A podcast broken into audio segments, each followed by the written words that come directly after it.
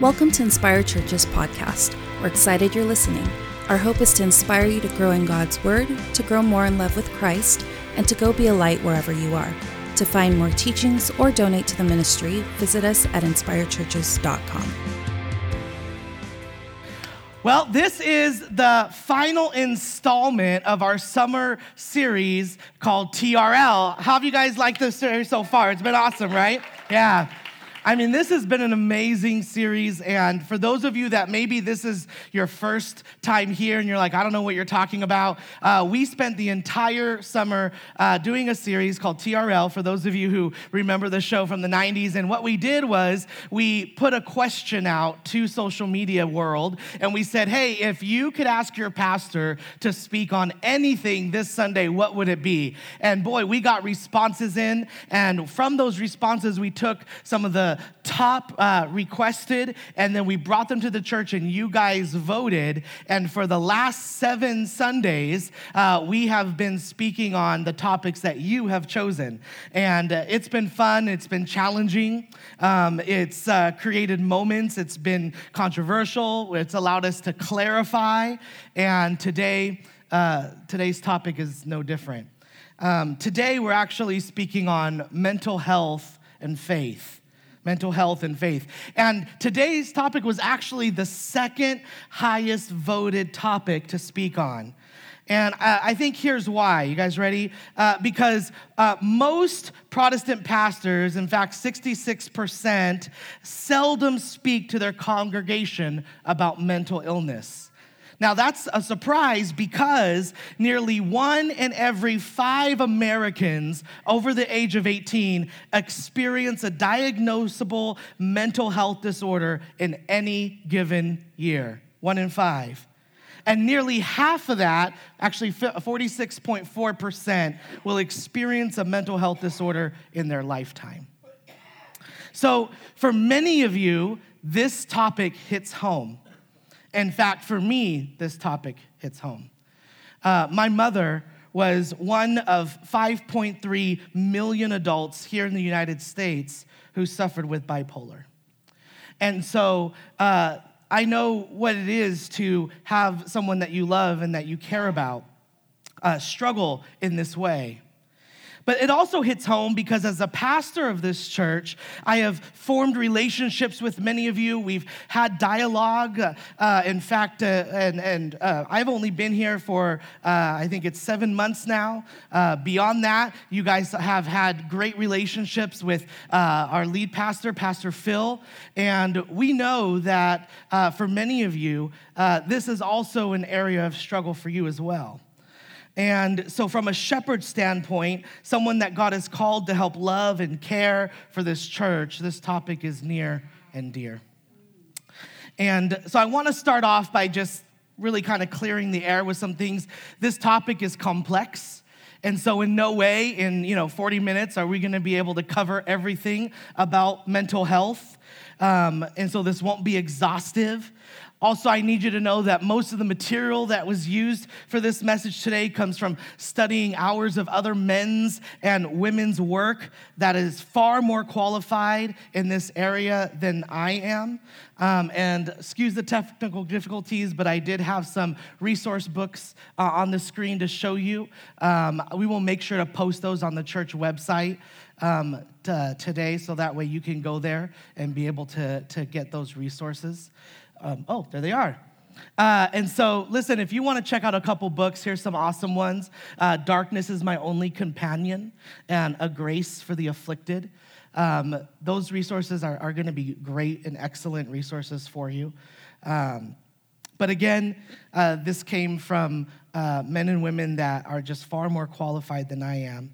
But what I'm hoping to do this morning is achieve three things, three things, and that's and the three things are this to reflect, to break, and to give. To reflect, to break, and to give.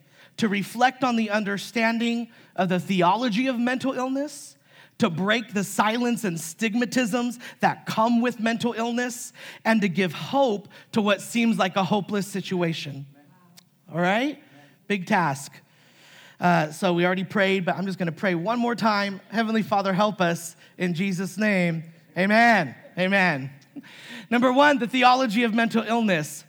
Um, so my wife, it was date night, and my wife and I were uh, were trying to figure out where you know we wanted to uh, go to eat, and and she said uh, she said, "Listen, I want you to take me to um, a restaurant where they prepare the food in front of you."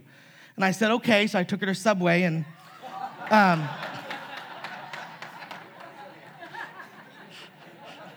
I'm glad you find that funny. She didn't.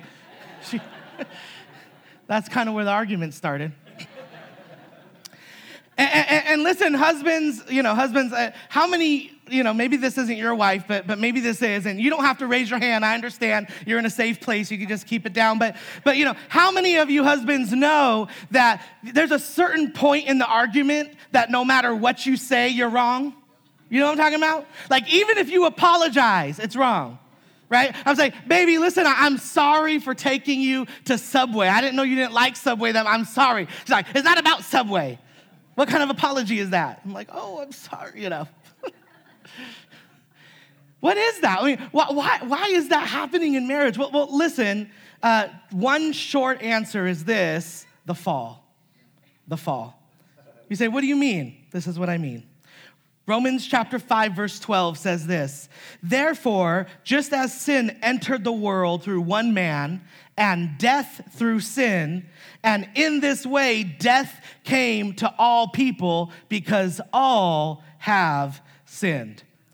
Because all have sinned. This verse is describing a doctrine called original sin. When Adam and Eve first sinned and, and, they, and they ate of the forbidden fruit, they fell. This is called the fall of humanity. And from that point forward, everything was affected. Somebody say everything. That wasn't very good. Try it again. Somebody say everything.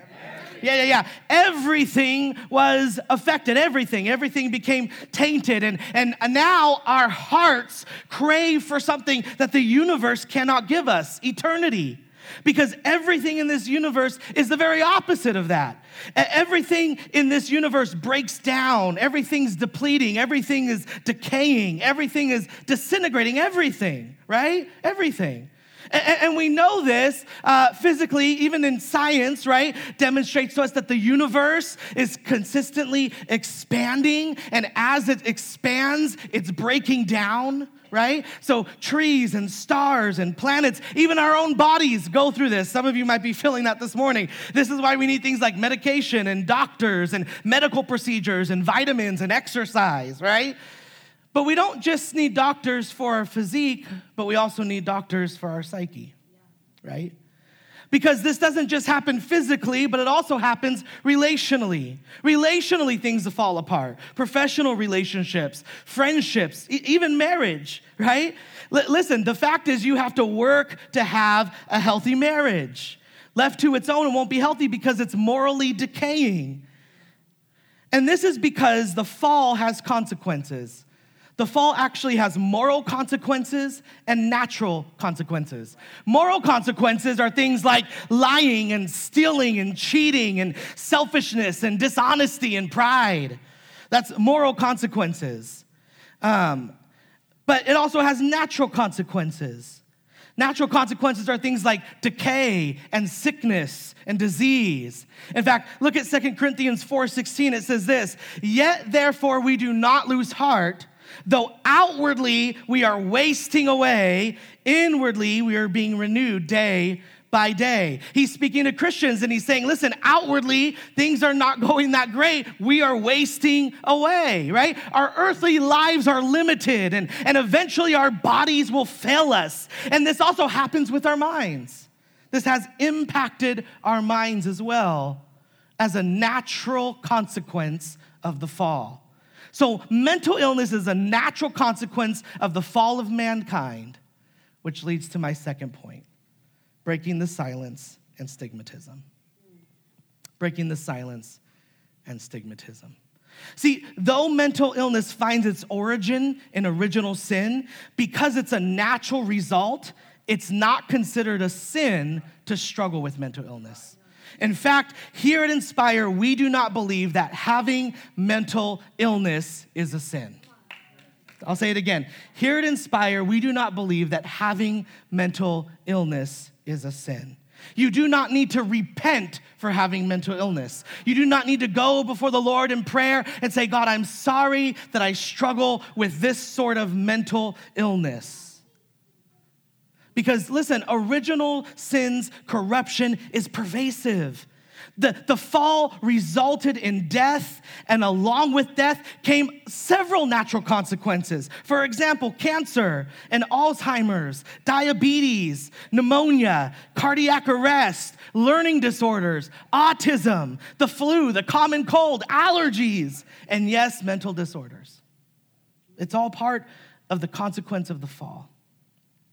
And the reality is, is all humans are affected by Adam's first sin. All of us. We all possess the condition of original sin, and all of us are in uh, need of Jesus Christ. We're all in need of a Savior. Every person, all of us needs restoration. All of us needs healing. All of us needs Jesus. All of us needs Jesus. Look at someone next to you. I need Jesus too.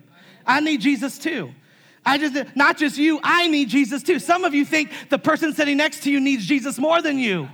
No, no, no. You need Jesus too. I need you. All of us need Jesus. Can we agree on that, Inspire? That all of us need Jesus.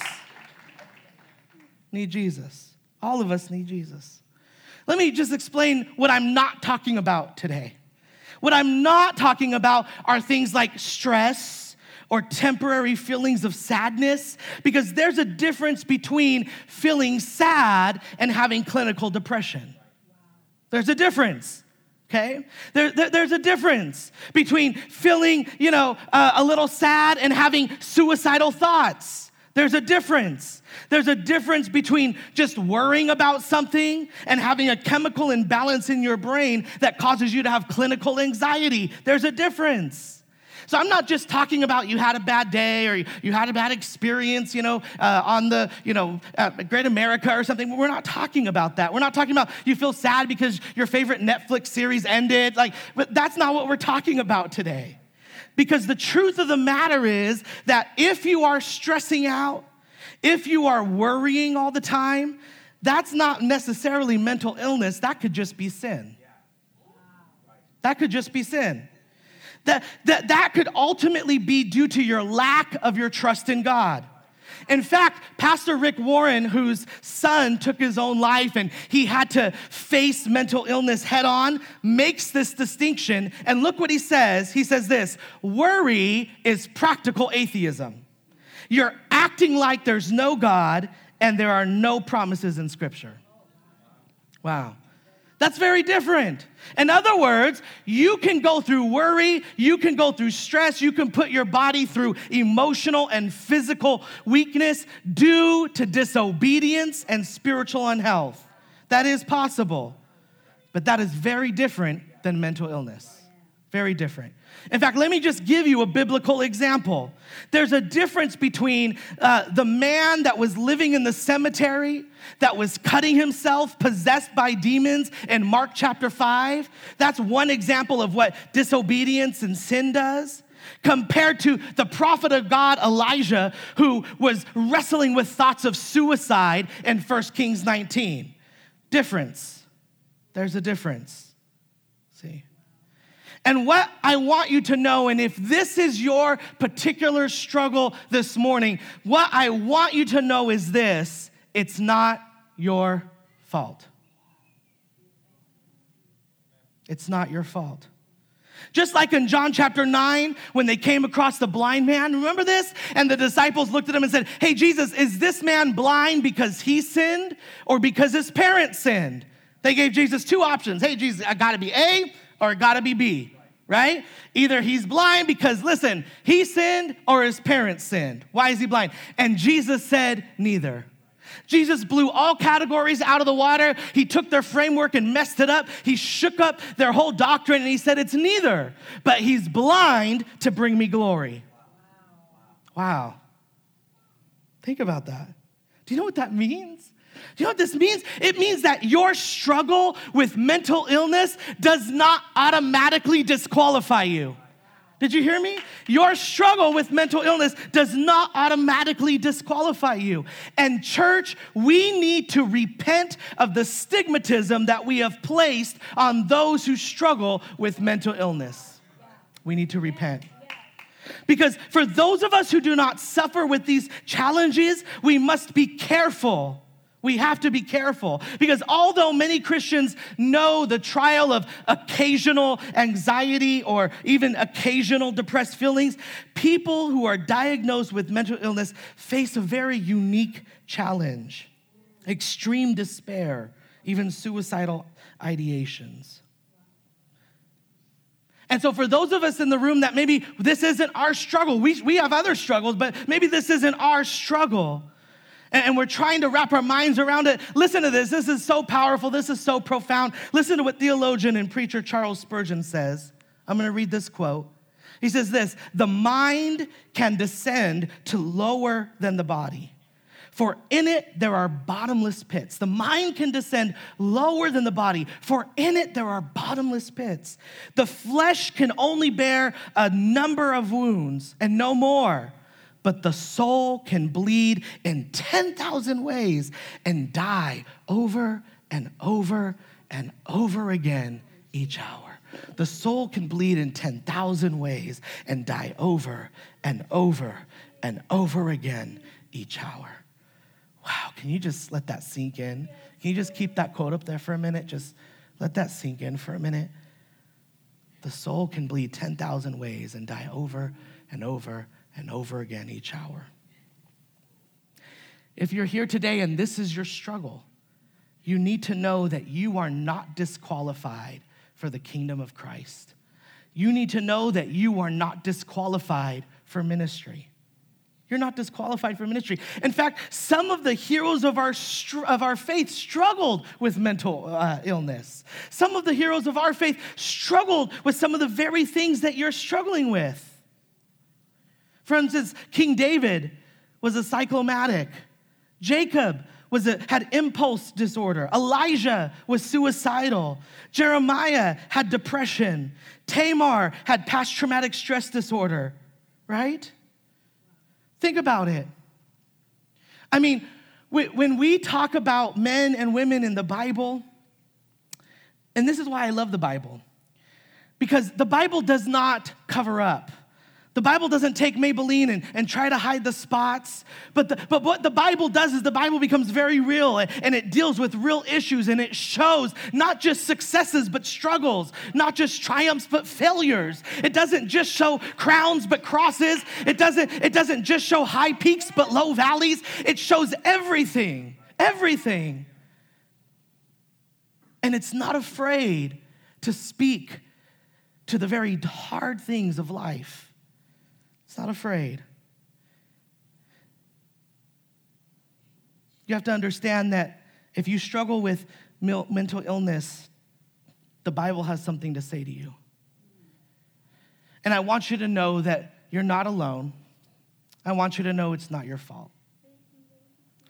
It's not your fault and you're not alone.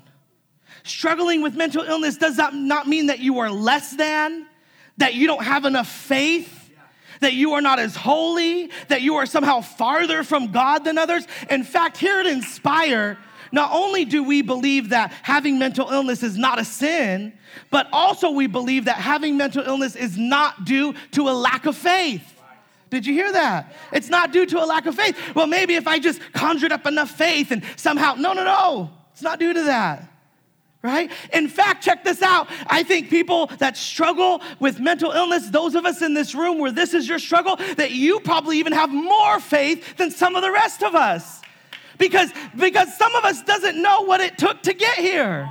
They don't understand the struggle and the wrestle for what it took for you to sit in the seat that you're sitting in today. It's not a matter of waking up and the curling iron didn't work and the kids are trying not to eat their breakfast and you're trying to hurry up because you have to serve. No, no, no, no, no. It's a matter of you didn't even want to get out of bed. It's a matter of you had to struggle just to even get out the door. It's a matter of driving down here, having to be around people and worship God and saying, even though I'm going through this, uh, my God is still greater. And even though everybody else doesn't understand and I feel alone and I feel like nobody can connect, I'm still gonna come here and worship and listen and be a part of it, you see. They don't know the real fight, the real fight, the real fight, the battle, you see, the battle it took. Because discipleship is forged by fire. You have to understand that. Very often it is the afflicted and the one who goes through low valleys that actually finds themselves closer to Christ. right? Because you rely on him for your strength for your strength. Is this man blind because of sin? No, Jesus said, it's to bring me glory. The fact that you're sitting here this morning is bringing God glory. The fact that, the fact that you walk through those doors, despite what you're going through, despite the battle that's going on in here, is bringing God glory. The fact that you raise your hands for worship, the fact that you say amen, the fact that you give somebody a hug, regardless of your condition, is letting the devil know hey, listen, my condition and my circumstance does not define who I am, you see. But my God is the one, the one who never leaves me, the one who never forsakes me. He is the one that I love and that I lean on and that I trust in. The fact that you go to connect groups and prayer nights in the midst of your struggle brings him glory. Even though there are times where you're wondering, Lord, what is going on? And you feel like Job, where Job says, Listen, I looked to the, to the west and I couldn't find him, and I looked to the east and I couldn't find him, and I looked to the north and I didn't see him, and I looked to the south and I didn't see him. But though he slay me, yet will I trust him, you see. And when I'm up, I trust him, and when I'm down, I trust him. You have to understand that for many people in this room, it was a battle just to get here. It was a battle just to get here.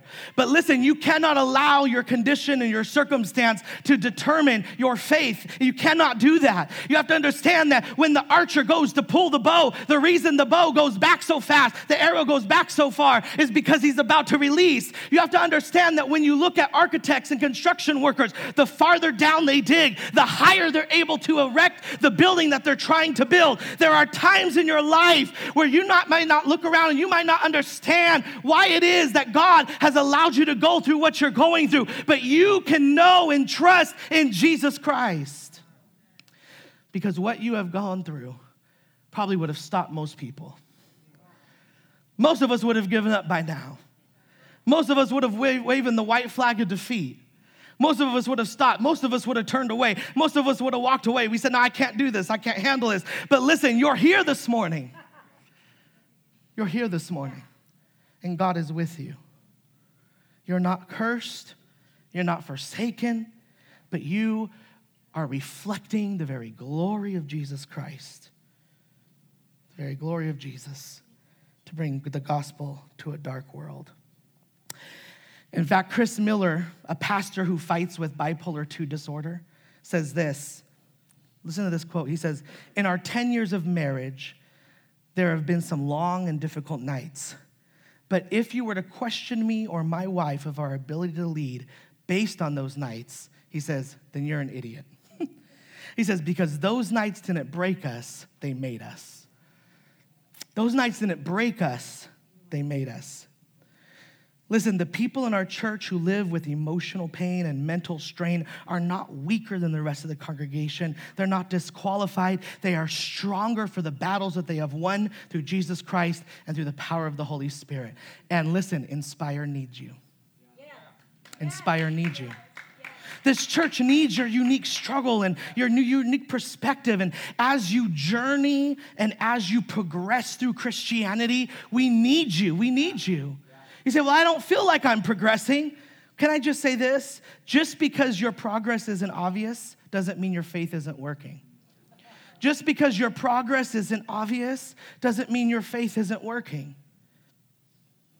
See, you need to understand that, listen, you, you, you, it's not that you don't have enough faith. It's not that somehow you're farther from God. It's not that somehow you are less than or you are unqualified. It, it's not that uh, maybe if you just, you know, pray more, or maybe if you just read more, or maybe, maybe, you know, if you just believe God more.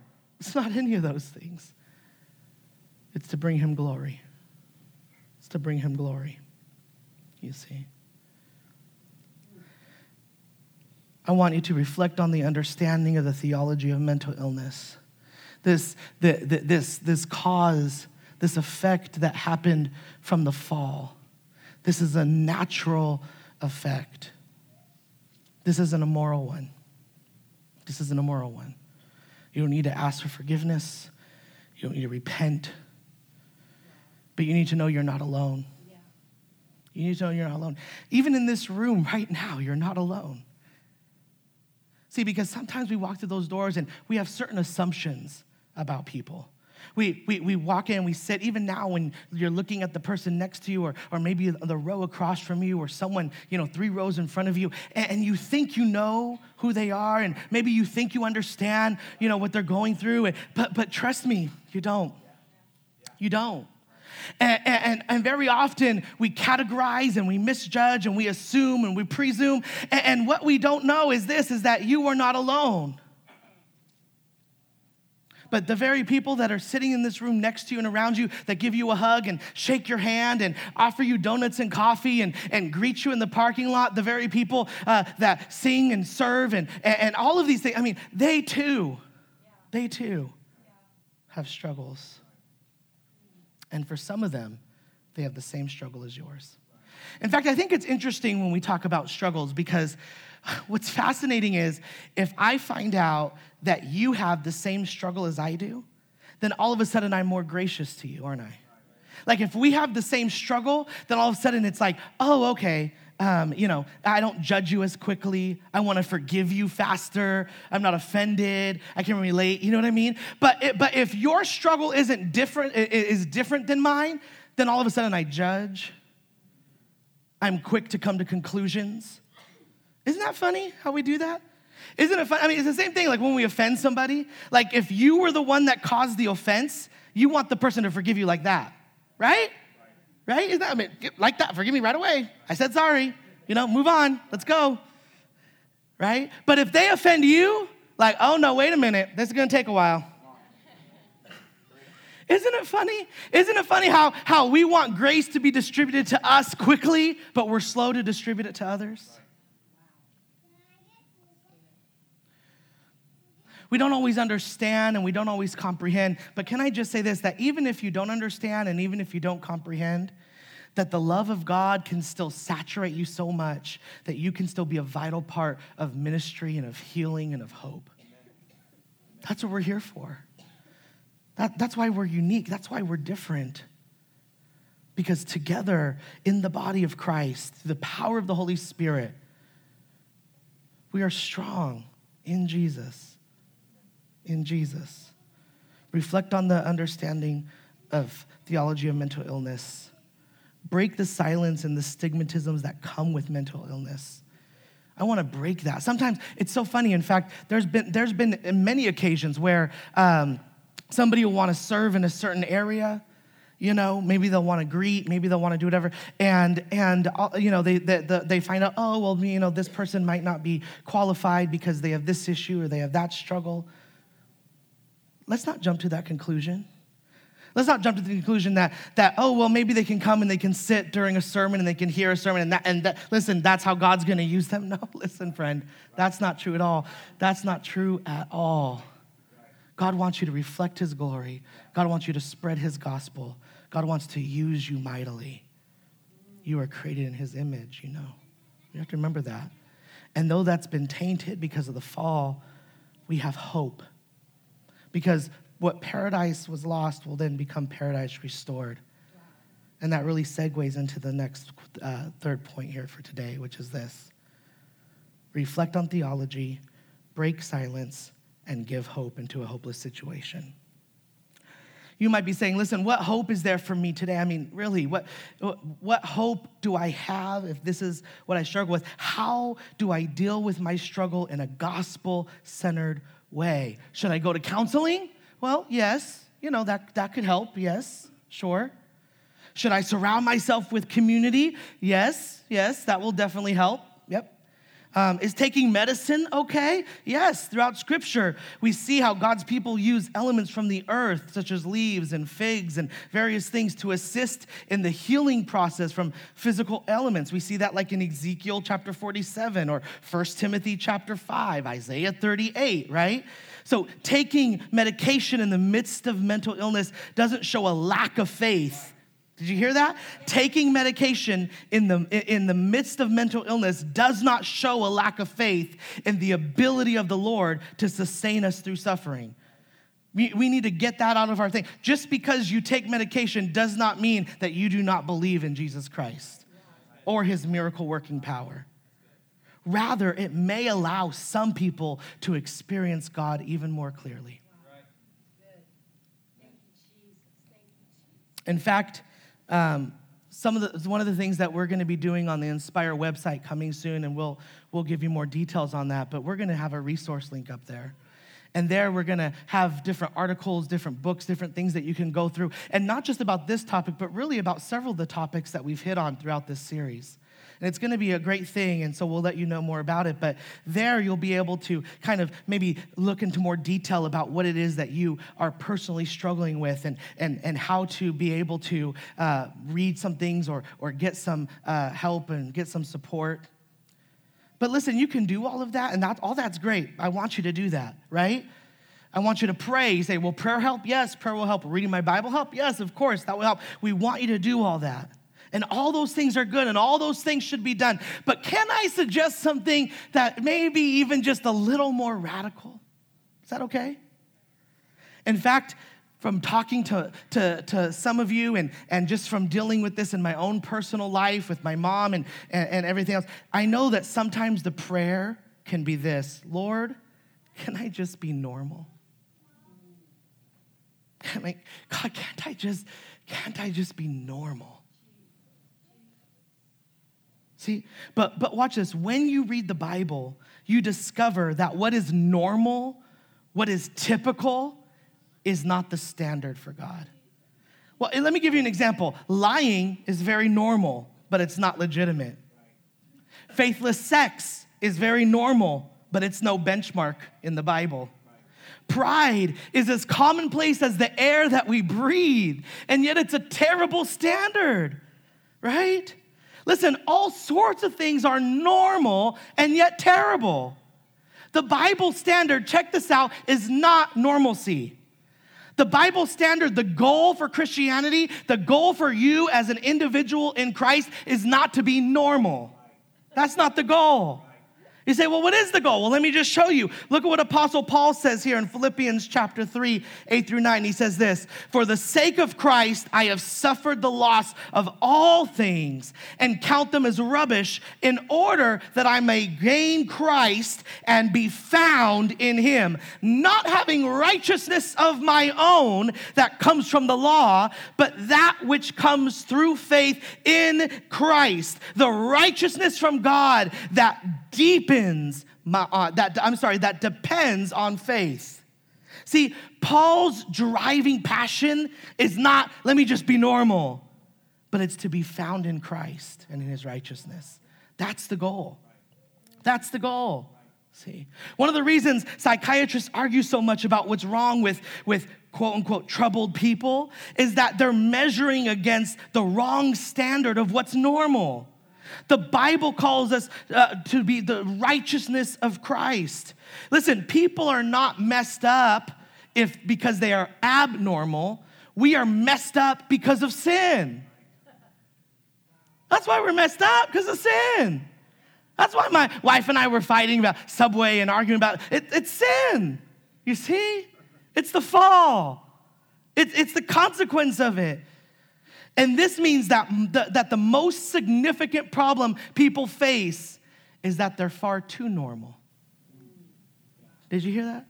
They're far too normal. What people need is not more normalcy, but more righteousness.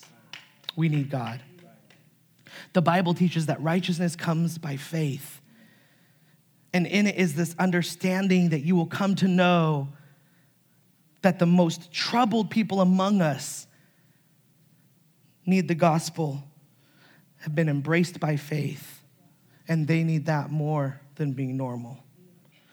So the goal in life is not to be normal. Normal does not equal holiness. Normal does not equal stronger faith. Normal does not equal some sort of higher class uh, Christianity. Normalcy is not the goal, but to be found in Christ is. And listen, until you get this, no matter who you are, no matter what you struggle with, because we all struggle with something. Can we be clear with that? All of us struggle with something. All of it, all of us struggle with something, right? But until we get this, then we're gonna be running around trying to cover up imperfections and fill voids, and it will never be enough. It'll never be enough. In fact, until Jesus is enough for you, no other person or thing will be. Until Jesus is enough. As I conclude this message this morning and we kind of wrap some stuff up here, I just want to again kind of say that look, we've we've reflected on the theology of mental illness. We've kind of broken the silence because this is a topic that most churches just aren't even talking about. Most churches don't even deal with it. In fact, it's funny because in the New Testament, well, what we see is we see there's this one, there's this one pool with five, with five porches around it. And if people were sick, they, they would put all the people there out of the city, out of the way, and they would just put them there and say, hey, here, go over here. We don't know how to deal with you. We're just going to push you aside. That is not what the church does. That is not what Inspire does. That is not what Jesus Christ does. Breaking the silence, breaking the stigmatism, and giving hope. What's our hope? What's our hope? Well, we actually have hope in the future, we have hope in the present, and we have hope in the gospel. Listen to our future hope. Look at this. Romans chapter 8, verse 18 says this Yet what we suffer now is nothing compared to the glory that he will reveal to us later. What you're going through now, what you're suffering now, what you're, what you're journeying through now is nothing compared to the glory that will be revealed to you later. We have a future hope that all things lost, all things tainted, all things broken is gonna be restored, is gonna be healed, is gonna be made new. That's the hope. That's the hope. And when we use the word hope, it doesn't mean hope like maybe it will happen. It's our hope because we're confident, we know that it will because God's promises are true. But we also have a present hope. See, Paul, when he's writing these letters and, and, he's, and he's encouraging people and, and, and, he, and, he, and he's correcting people and, he, and, he's, and he's sharing gospel with people, he himself also has his own struggle. In fact, the Bible says that it describes it as a thorn in his flesh. And what's fascinating is the Bible never really tells us what it is. It's just something that is eating at him, that is paining him, that is distressing him, and he is praying for the Lord to take it away. He's praying, he's saying, God, please take this. This is Paul we're talking about. And he's saying, listen, please, can you just get rid of it? I just, I just, I don't want to have to struggle with this anymore. I don't want to deal with this anymore. And look what, what how God responds to him in 2 Corinthians 12 9 it says this But God said to me, My grace is sufficient for you. My power is made perfect in your weakness. Therefore, Paul says, I will not boast all the more gladly about my weakness, so that Christ's power may rest on me. I will boast all more gladly about my weakness, so that Christ's power may rest on me. My grace is sufficient. You need to know that. We also have hope in the gospel. Future hope, present hope, hope in the gospel. Colossians 3, verse 4 says this When Christ, who is your life, appears, then you also will appear with him in glory. When Christ, who is your life, appears, then you also will appear with him in glory. Do you see how hand in hand that goes? When Christ appears, you appear. You see that? When Christ appears, you appear. What does that mean? It means this listen, when Christ went to the cross and he died, he died in your name so you can live in his. That's what he did. In other words, he died in your identity so you can now walk and live and breathe in his identity. You, you are not defined by successes or struggles, but by a Savior, and His name is Jesus Christ. So when things seem bleak, you need to know His grace is sufficient. When darkness surrounds you, you need to know His grace is sufficient. When, feel, when things feel like they're going backwards, you need to know His grace is sufficient. When the burdens grow greater, you need to know His grace is sufficient. When you're feeling alone and you feel like there's no one to call and no one to turn to, His grace is sufficient. You need to understand that when your heart cries, His grace is sufficient. When your mind is in turmoil, His grace is sufficient. His grace is sufficient. I'm going to end with this. It's a poem written by a lady who suffered both physically and mentally. And on her deathbed, she couldn't even write anymore. In fact, her body was surrounded with pillows because of the sores. She had uh, various kinds of cancer. She struggled with clinical depression and anxiety. She had bipolar and it was it, it was just it was it was tough. It was tough. But she had this beautiful gift of writing. And so she asked her nurse that was sitting there if she could grab a pen and a paper and write these words. Just listen. This is the last poem she wrote before she went to Jesus. He giveth more grace when the burdens grow greater. He sendeth more strength when his labors, when, when the labors increase. To added affliction, he addeth his mercy.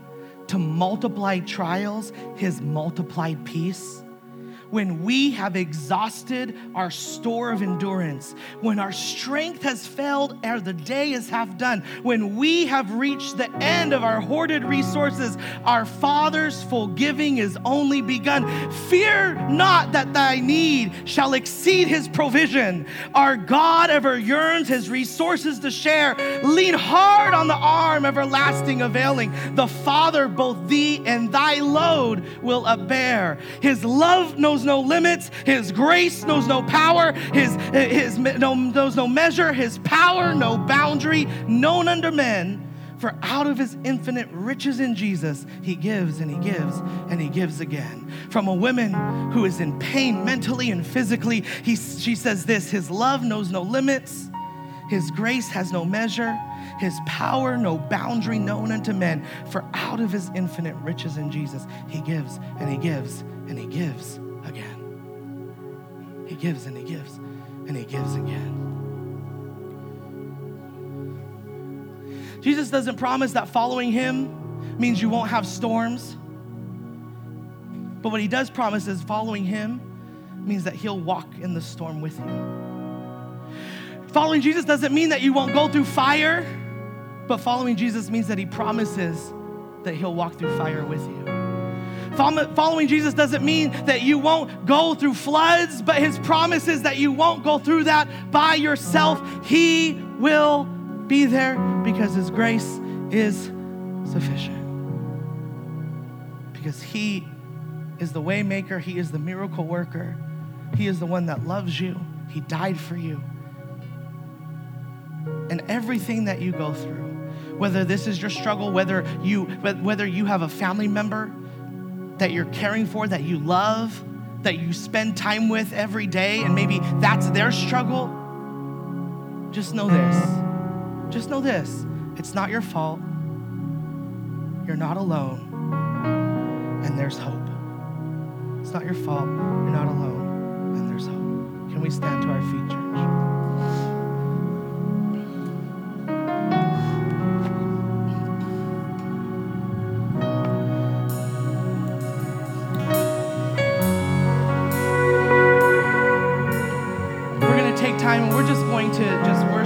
God. And, and this, this is my prayer is, is this, is, is you have to understand that sometimes we don't always see God, we don't always sense God, we don't always feel God, but you need to know that He is always working on our behalf. The Bible says that all things work together for the good of those who love the Lord. All things, all things all things work together. Not just not just days that feel good not just moments that are great but all things work together. E- even your depression even your anxiety e- even your ptsd all things work together for the good of those. And he is working. Even when you don't see him even when you don't sense him he is working. Even when you feel like there's no one to turn to and no one to talk to he is working. Even if this might be the thorn in the flesh and this might be something that you struggle with until eternity, and we're there face to face with Jesus when all things are restored and all things are renewed. He is working, and His grace is sufficient. Can we just worship? Look, if you're in this room today and you don't have Christ and you're not in Christ, it's hopeless. It's impossible. There's no way you could face tomorrow. Whether you're dealing with mental illness or not, we are all in need of Christ. And so, right now, if you're here today and you're saying, Yes, I want hope. Yes, I need an anchor for my soul.